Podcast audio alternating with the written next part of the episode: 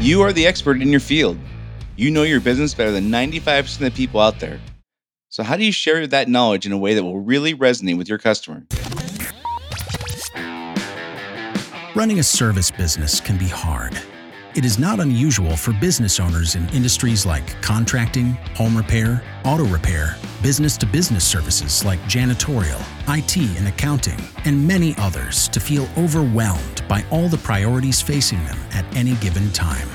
Between addressing the needs of the customers, managing the employees, figuring out the financials, and getting processes in place, feeling like you're making significant progress on your business journey can be difficult. Welcome to Service Industry Success, hosted by Brian Harding. Each week, Brian will look at real world strategies for building the business you are dreaming of, while also sharing tactics to get through some of the most frustrating parts of business ownership with a lot more ease. Let's get started.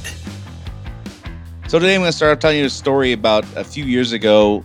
This is back when I owned a business that we had 40 uh, something vehicles. We parked a lot of them in our you know on our property that and we lived we had we didn't live there we we had our shop in an area that um ex- went through a period where exp- experienced a lot of break-ins.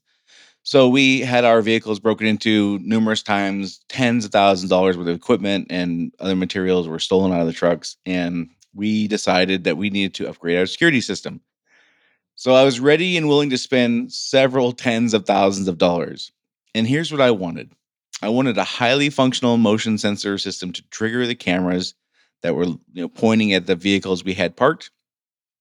I wanted uh, the cameras had the ability to cl- uh, capture a clear enough image to make out faces at night with the lighting we had in our yard, or plan to upgrade the lighting and system. I, th- those are things I wanted, and I wanted easy to use because I'm not really an, an IT guy. I don't really enjoy um, the, the nuances of of complicated technology. Uh, that's I'm not I'm not a gadget person. Those things don't excite me. I don't enjoy all that stuff.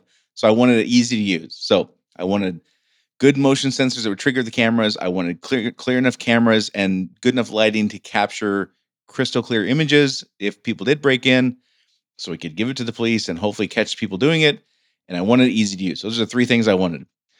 So one, I we call we, had a handful of companies that we thought could help us. We called them out, scheduled appointments for the salespeople to come out, and one in particular really stuck out to me. I've not, I don't think I've ever really been at this like just annoyed with a salesperson before. Uh, but here's what he talked about. He's he was there for 40 minutes, and he talked about his knowledge, how knowledgeable he was in this field. He talked about his experience, how many years he'd been in the industry, which was like 15 or 17 or something like that. He talked about the number of years his company had been in business, which was well like 25, 20 or 25 years. He talked about how many satisfied customers they had, which was thousands in the area we were in. He talked about how much their warranty uh, was should reassure their customers, including me. And he talked about uh, this awesome motion detective system that would attach to the fence around our yard and it would sound an alarm, which would no doubt piss off all of our neighbors every time a cat jumped on it in the middle of the night. So these are the things he talked about. Now I know this company had what I wanted. I learned later that I, they had exactly what I wanted. But the three things I wanted were highly functional motion sensors to trigger the cameras, clear enough, uh, good enough cameras to capture clear images, and an easy to use system for a non IT guy like me. That's the three things I wanted. He spoke about his knowledge, his experience, the number of years his company had been in business, how many satisfied customers they had, the warranty, and this motion detector alarm thing.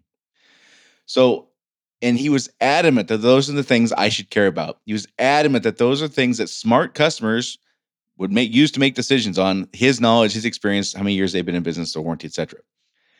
And after the third time of saying, those are all fantastic things, but here are the three things I care about, I finally gave up. we just, we just, I just ended the appointment. Like, okay, we're not getting anywhere. The three things I've said I care about, you either need to address those things or explain to me how I want is not achievable, it's not reasonable, it's not going to work, whatever. Either tell me how what I want is not possible or address the things that I want. So we ultimately ended up buying a system from somebody else, and the the, the guy, the annoying sales guy's company, lost out on like a fifty thousand dollar order because their guy's just a bozo. So this is one of my uh, uh, most clear examples of this, but it happens to us all in service industries where we have very knowledgeable, intelligent, capable, competent people who go out and represent our company, in our industry, and they they kind of lose sight of what the priorities of the conversation should be. And this is not like uh, you know like they're braggadocious or egotistical or you know some are of course, but th- that's not generally what it is. One of the first things we all learn in sales school is that people's number one favorite to talk about, number one dis- uh, topic of discussion, their favorite thing to talk about is themselves. Number one across the board, universally, people's favorite thing to talk about at all times is themselves. That applies to the customer and it also applies to the salesperson.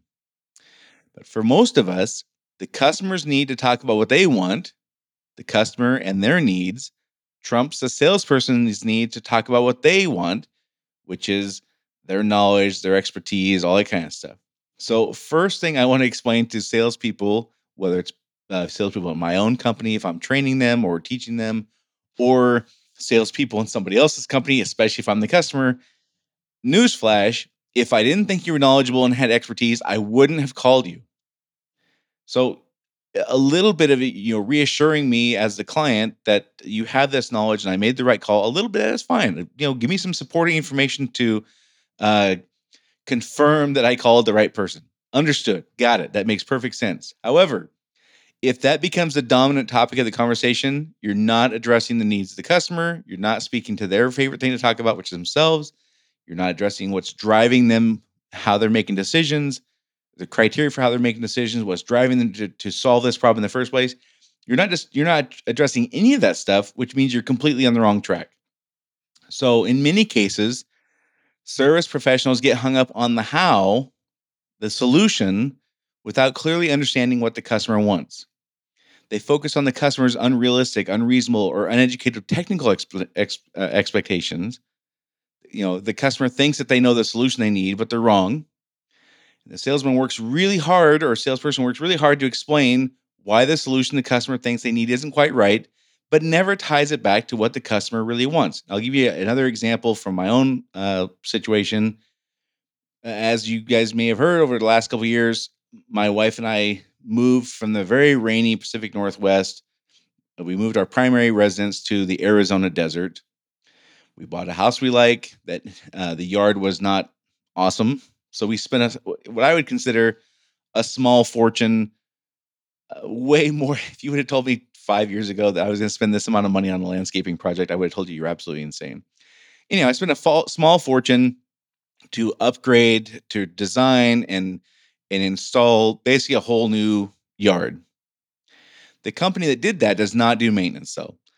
So what I want is a landscape company who will come out and take care of, of this this you know small fortune I spent on plants and flowers and whatever I want the plants to live without needing to become a horticulturalist, without having to become a sprinkler system guru, or to spend or devote hours every week to gardening. I would rather be working with my clients. I'd rather be doing things like what I'm doing right now, recording this podcast. I'd rather be doing webinars and seminars and classes or in the pool. I would much rather be doing any of those things rather than watering flowers and learning how to make desert plants grow because I don't know this stuff. I'm from the rainy Pacific Northwest. All I want is for the flowers and plants I spend all that money on to live and to have the belief that the landscaper I'm paying, uh, landscaper I'm paying shares that desire. And it took me five landscapers to find that. And the first four kept asking me things like, how often do I want you to come out? Do I want them to come out weekly, monthly, twice a month? And my answer was, I don't know. How often should you come out to make sure the plants don't die? And they would ask me questions like, Well, what's your budget? And my thought was, I spent a, what seems like an obscene amount of money on this yard. So I'm clearly willing to spend a lot of money. On the other hand, a hundred bucks is too much if the plants are going to die. So I don't care how often they come out. I don't care if it's $125 a month or $200 a month. I care that the plants live. and I care that they do it without me having to become an expert in, in desert plants, sprinkler systems, and devoting a bunch of time. So this is the disconnect we had was their salespeople would come out and talk about, well, how often do you want me to come out? And and here's the services we provide. And my thought, my what I wanted was I want the plants to live without having to to become an expert in these things. So there was a disconnect in four landscape companies, and the fifth one came out and nailed it. They come out and hey, we get it. You you don't want you don't want to deal with this stuff. You want to you want us to deal with it. That's what we do. We're happy to do it. We want your stuff to be thriving and whatever, right? So they got the job. Super simple. So how do we speak in a way that serves the customer and speaks to their needs and their favorite topic, them, without starting to focus on ourselves as the experts? And one way to do that is to follow a simple three-step formula. The first step is find out what their problem is, what they really want, and repeat it back to them. The second step, find out why this matters to them, repeat that back to them. The third step is explain how we will deliver what they want. So, what, why, how. Three step formula, super simple. Now, what most of the time happens is we skip the what, we skip the why, and we focus on the how. The customer calls and says, I need my air conditioning system replaced or updated or repaired or whatever. The customer has some kind of belief on how that should go, what that should look like, how, what it should cost, et cetera, et cetera. They're wrong sometimes, they're right sometimes. It doesn't matter. The service technician comes out and spends all this time educating them on what they really need, the how, without learning or incorporating into their process what the customer really wants. Customer doesn't necessarily want a new air conditioning system. They want to never deal with this again. That's what they really want.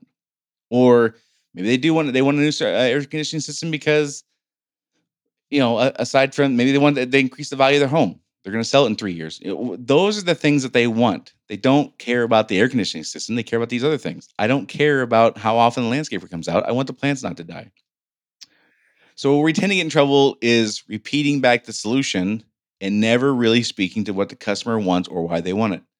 The landscaper again kept asking me how often I want them to come out and never really understood or cared about or addressed what I really wanted. So the question for you is what do your customers really want? Forget about the technical work you do or the service you provide. What do they really want? And just listen to the difference in these conversations. Again, I'm, I'm focusing on this landscaping one because it's a it's a awesome, crystal clear example I'm talking about. We spent with four of these companies who didn't get my business. We spent all our time talking about the how. The fifth company that got my business understood what I really wanted. So just listen to the difference in these two conversations. First one is this What I'm hearing you say, Mr. Harding, is that you want these plants that you just spent a ton of money on to live so your wife can enjoy them and you can protect the, investment you made. And you're not interested in learning how to do all this by yourself because you'd rather be spending your time doing the things that make you happy. Here's the best way or ways we can provide that. That's one conversation. Versus this Would you like us out once a month or twice a month?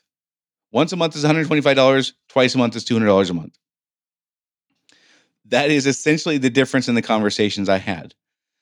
So it's important for us to help our salespeople understand this formula. What do they really want? Why do they want it? How do we provide the solution?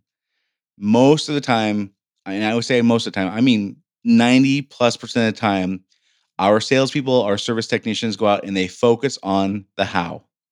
And they do not really understand the what and the why they they believe again because our favorite things to talk about is ourselves. If I'm a if I'm a HVAC technician, my favorite thing to talk about is going to be my experience, my knowledge, my abilities in my field, the HVAC world. That's not what the customer cares about. The customer cares about peace of mind. The customer cares about never dealing with this again or whatever it is. They don't really care about the technical work we're going to do so much as that's just the the vehicle to solve their problem, which is I don't want to deal with this again. This is a hassle. It's annoying, whatever it is. We need to understand what they really want, why they want it, and then get into the how. And that simple three step formula can can help our salespeople tremendously, and can help us in a variety of other ways. It's kind of what, why, how thing is is critically important for everything we do, from writing procedures to developing a culture to say it just it it, it this simple formula will help us a lot in a lot of ways. But this way in particular, talking about sales, is just getting our salespeople to understand what the customer really cares about and speaking to that, not speaking to our own abilities as a service provider. So the first step is understand everybody's favorite thing to talk about is themselves. Period. If we don't keep this top top of mind, we can subconsciously make the sales call about us as the provider, which is not interesting to the customer. Their favorite thing to talk about is them and their problems. Our favorite thing to talk about is us and our abilities or our problems or whatever. And if we aren't aware of this, we can accidentally turn this conversation to being about us and not about the customer, which is not at all interesting to them. So, uh, I would really recommend teaching our salespeople this what, why, how uh, uh, framework. Uh, we need to learn what the customer really wants. Maybe they want to never have to worry about this problem again. Maybe they want to protect their home because it's their biggest investment. Maybe they just want to make their lives easier or more enjoyable for them or for their families. Those are the kinds of things that they really want. Why do they want it? Maybe this is an annoyance. They don't like being annoyed. Maybe they don't like feeling incompetent, ignorant, or helpless. They, they want this thing to work and it doesn't work. And they don't like the feeling that comes along with it, not knowing how to solve this problem and looking silly in front of their spouse or their kids or who knows. Could be a ton of reasons. And then, and only then, can we focus on the how, which solution is right for them based on what they really want and why they want it. Again, if we don't teach our salespeople this framework, they will spend their time talking about the how, which supports them and their knowledge and their expertise, and losing sight of what the customer really wants, which rarely has anything to do with the technical work we provide. Technical work you provide is just the vehicle to get to what they really want. So uh, that's the framework I would suggest teaching to our salespeople. And this was applicable in any, any industry. Uh, we, we, we get hung up on this idea that the, the how is what really matters. The how is not what really matters. The what and the why is what really matters. So that is it for this week. Hope this is helpful for you, and I will see you all next. Oh, wait, I almost forgot. I gotta do my uh, my plug real quick. If you haven't had a chance yet, please share this with a business owner, friend, or colleague. Uh, this podcast is all about helping people in service industries grow their business, develop their team, help with procedures and processes and financials, and all the things go along with building a business that can run without you.